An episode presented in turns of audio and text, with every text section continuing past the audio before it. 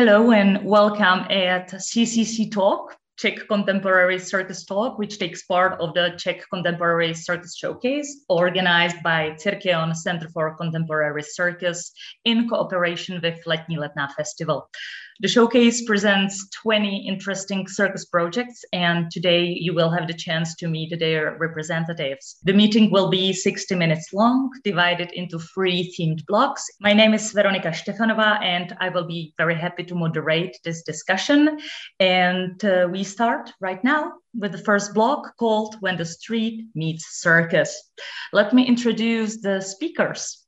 It's Jonathan Vnouček, uh, representing Johnny and Jenny Project, Aleš Hrdlička from Balancelot, Daniel Komarov, uh, representing Cirk La Putyka, Wojciech Stulz from Monsterville, then Michaela Hradecká representing Blackout Paradox, and also Brothers in Trick, Bratři v triku, Adam Jarchovský and Václav Jelínek. Last but not least, Petr Horníček from Losers Cirque Company welcome. Thank you for joining us. And the first question is for all of you.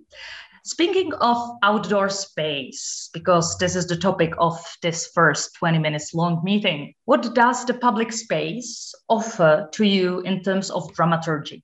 What kind of situations, topics? How about Brothers in Trick, who are very used to perform on the streets? Adam Jarchovský and Václav Jelínek. What to say about it, Adam? Adam. I don't know, Vashek. Uh, we are uh, used to do street circus shows for more than 10 years now. And we like it because it's very unpredictable. Yes. And that's that's that's the challenge we like to take. And and each space offers something different and each audience also uh, gives something different and we like to use this kind of energy and to share it and do it every time a bit different than before how about Cirk La Putyka? What kind of challenges or inspiration are you looking for in the public space, Daniel? For us, it was uh, it was for the first time when we did uh, like a special outdoor show. So there was, I think, many challenges because we are quite used to play in theaters or like uh, indoors i can see many things as guy said uh, the space it's maybe the the biggest Challenge? how to say not not not a challenge it can give to to the show totally new feeling uh, every single place I would like to ask Wojciech Stulz, the street and the public space, is it something where you feel comfortable to perform? Yes, actually, we do. Um, and as others said, uh, every space gives you an extra kick to the show, uh, gives extra mood, whether it's industrial, historical, or natural, or whatever. And we try to always take it into the show and uh, what it offers uh, and somehow implement uh, it as a background or as a part of the sh- show itself as well. Misha Hradecká, do you create the shows that you are able to perform everywhere or do you search for specific public spaces like squares or mostly parks streets or nature the easiest way for us is to perform outside because most of the time we are working with the fire so it's really easier to be outside. uh, but for us, it's always a challenge to move it in like indoor, uh-huh. create it like this. Okay, speaking of fire, I'm interested how do you all involve the public or the audience, the spectators into your performances? What kind of relationship you prefer to have with the audience? So, speaking of fire, I can imagine the distance between the yeah, audience and the performers. so, how about Aleš Hrdlička? Uh, you are a juggler, performer, you perform duo with your colleague Hannah. So, how about you and audience and the relationship you prefer or search for? I would say that most of the times in other creations, we are really trying to break this barrier between the audience and us as performers. Uh, however, now we are in the times of Corona, so when we are when we were creating this particular street show, we really had to kind of keep in mind that we want to be able to perform it kind of already before all the restrictions are down. So uh, yeah, for now we need to keep the distance, but we are trying to at least uh, emerge from the audience in the beginning of the show. So at least uh, be part of it a bit. Yeah. Mm-hmm. I would like to ask Petr Horníček because he's here representing Losers Cirque Company, quite a big company focused on acrobatics, couple acrobatics. Here you are representing Collapse Project. You are able to present on the street. So what does the street bring new into this project or into your creative work as Losers Cirque Company? So far, we didn't have uh, the opportunity to create a project directly for the street yet. Uh, we changed uh, the collapse uh, because we did for indoor. And we a little bit changed the, the, the space for acrobats and for audience. We sometimes go to the audience and touch them. And it's it's very different because uh, for example last year we played uh, our project uh, through the air on the roof of, of the house and it was really inspiring for us. Yeah it's it's new way for us. Mm-hmm. you could fly higher. Yeah yeah yeah. One of the opportunity. The audience couldn't see anything else uh, but only the sky Perfect. Jonathan, it reminds me that I would like to ask other questions mostly focused on the objects being used into the performances. And Jonathan Vnouček is using very interesting kind of objects in his performance, Johnny and Jenny. But I would like to talk more generally about objects being used in the street performances because they are not only props, but part of the scenography. So could you tell me more, Jonathan, about the way you think about the scenography, set design in the public space? In my project, my scenography is actually only just these two objects. It's really beautiful and you can use them everywhere. Can we yeah, say yeah, what it is? It's plastic transportable toilets. So I laugh laugh about them that usual audience thinks that it's just the part of the festival or something like that but in actuality it's the it's the show so I, I love the way how it goes to the space and disappears in a way. But also, if you touch it and change the positions and move with it, it creates something different. So it's a different thing in the moment. Question for all of you when you think about the public space performances, street performances, does the object come first or does it come later when you go in the space? You feel like, oh, well, I wanted to use I don't know, maybe trampoline, maybe this piece of wood, but suddenly I decided to use stones and trees and branches, for instance. For us, it was object first, obviously, because the main object is actually the double hamster wheel, which was first created as an art installation interactive for people which still is like basically end of the show the public audience the audience is let in to try and walk like a hamster in the wheel. And then we discovered that it has some uh, magical uh, acrobatic properties when it's used but the parts itself by themselves and it can be put together during the show. So it was basically yeah object first. Object first. Has it always been thought for outdoor performance or did it give you different inspiration when you put it outside and you realize wow it gives us so much inspiration yeah. yeah since the monster wheel carries some i don't know five meters fire puffers it was meant for the outside right away Mm-hmm. How about Cirk La Putyka and uh, set design? When you are performing outside, you have to think differently about it. It's a different playing in the black box and playing outside. How did it change your perspective of using the stage set design? Uh, I think it uh, it comes from uh, from our disciplines, and it gave us uh, more more freedom, uh, especially in in our like most powerful disciplines, which are teeterboard and trampoline.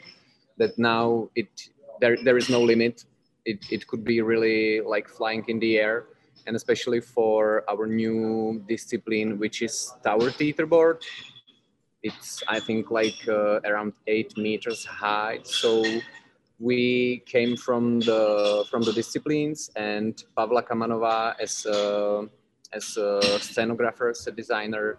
She created uh, just really nice uh, mix of colors and and I think she she she changed the perspective of how I can see the special circus equipment as a nice object on a stage.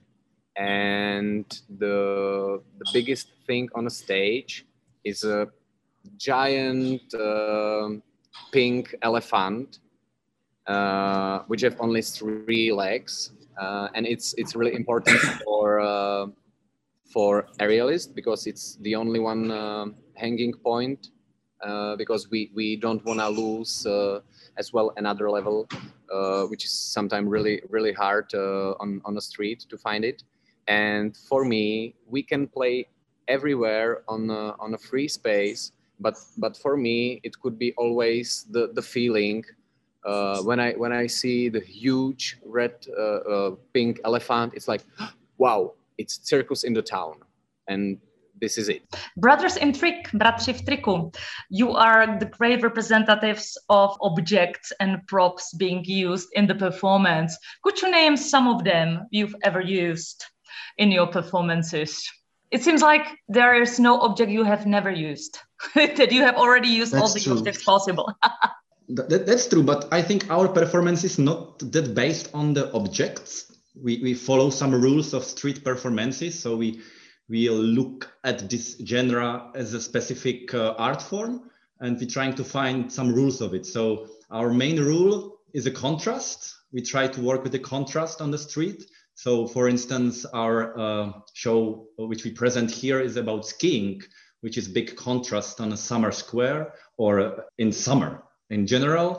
And also we use, we try to be big, to be in contrast and to be as interactive as possible. So we try to be part of the space. For example, our show Skiing Odyssey, the part of it is a ski rental. We borrow the skis to the audience. So it's like big happening on the skis so it makes a huge contrast at first, and then the audience is ours. So mm-hmm. we, we, we build the relationship through the contrast and interaction, and then we uh, do crazy thing on the skis.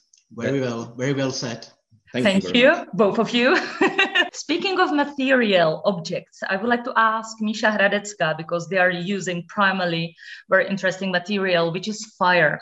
How limiting and how liberating it is using fire as a material. So how limiting could it be for you in a, uh, let's say, in context of creation? One limit is uh, really here, and it's how close uh, you can be to the audience. um, in our case, we are trying to close as is possible, but of course, uh, the safety first. And we are trying for the limits uh, for our group with the fire art. So uh, is the reason why you can see absolutely new uh, burning objects in our shows, um, burning costumes uh, and other props or um, some decorative stuff. Uh, with which we are working at trying to develop and move our group a little bit forward. mm-hmm. So it means that, uh, let's say, the research is also part of your creation based on physics Definitely. and chemistry. That's very interesting. Aleš, uh, I would like to ask mostly about the physical material that is inspiring for your performances or for your creational work. I would say that for us, the physical material comes really across the across the object material that we are using because we are both uh, used to using object. Me as a as a juggler and magician, I'm I'm all, all about objects, and Hannah is uh, one of the few handstanders that is uh, focused on objects as well. So uh, it's actually a pleasure to be combining uh, our specializations. And uh, yeah, the physical material, most of the time we get inspired by the traditional circus as well. But then we just try to take it with a fresh twist and present it uh, in a in a new way. Yeah. Mm-hmm. Petr Horníček and Losers Cirque Company, would you say that the physical material stays always at the beginning of the creation, or is it mostly the topic, the story, the situation? How do you create in Losers Loserster company? Uh, it depends on the topic of the project. Yeah, uh, we love dance and hand-to-hand acrobatics and group acrobatics. And in the beginning, uh, we talk about uh, the possibilities how to explain uh, by by these acrobatics. We love scenography, but in in a new project which we are preparing now uh, we didn't use uh, anything because it will be a simple project because uh, but uh, in the past we we created a first project uh, called uh, walls and handbags and we used uh, nine benches uh, and we use uh, like walls or paths or trees or stages and as real benches yeah. Sometimes we, we need some scenography sometimes we uh, discuss about the movements and what, what's the first scenography or or the acrobacy we are talking about the inspiration about the objects physical material. We talked about the audience and that will be my last question so far because we don't have the questions from the audience yet. But my last question is for all of you. Speaking of public space the streets parks uh, squares we are talking about a let's say wide audience. So do you create for all kind of audience or do you prefer specific audience for your performances or you create really for specific audience so in our case uh, i think that we have no limits in age uh, maybe the small limit is that usually we need some uh, the night or some darkness around us and it li- limits the babies and the smallest children because usually they are in this time in a bed. Thank you. How about the others?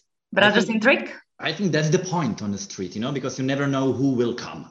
So you need to make show for everyone because otherwise you can you can be surprised. Okay, so when you think about everyone, you count on kids and adults. What is more I wouldn't say frightening, but what is the most dangerous uh, group of audience? Dangerous in a way like uh, thinking of being correct.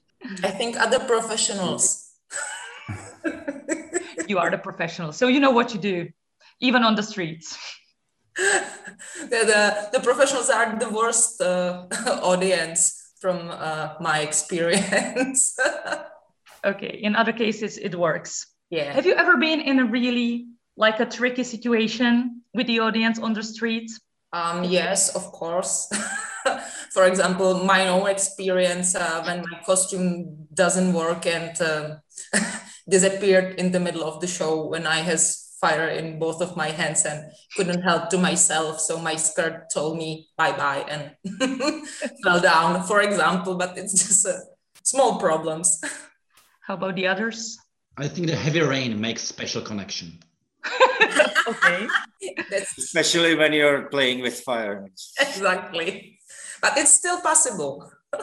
Any other reaction? And that will be the last. I will have to say goodbye. No last words. So thank you very much, all of you. Thank you for joining us. Thank you for your comments. And I'll be happy to see you later and live on the streets while you'll be performing. Thank you very much. See you.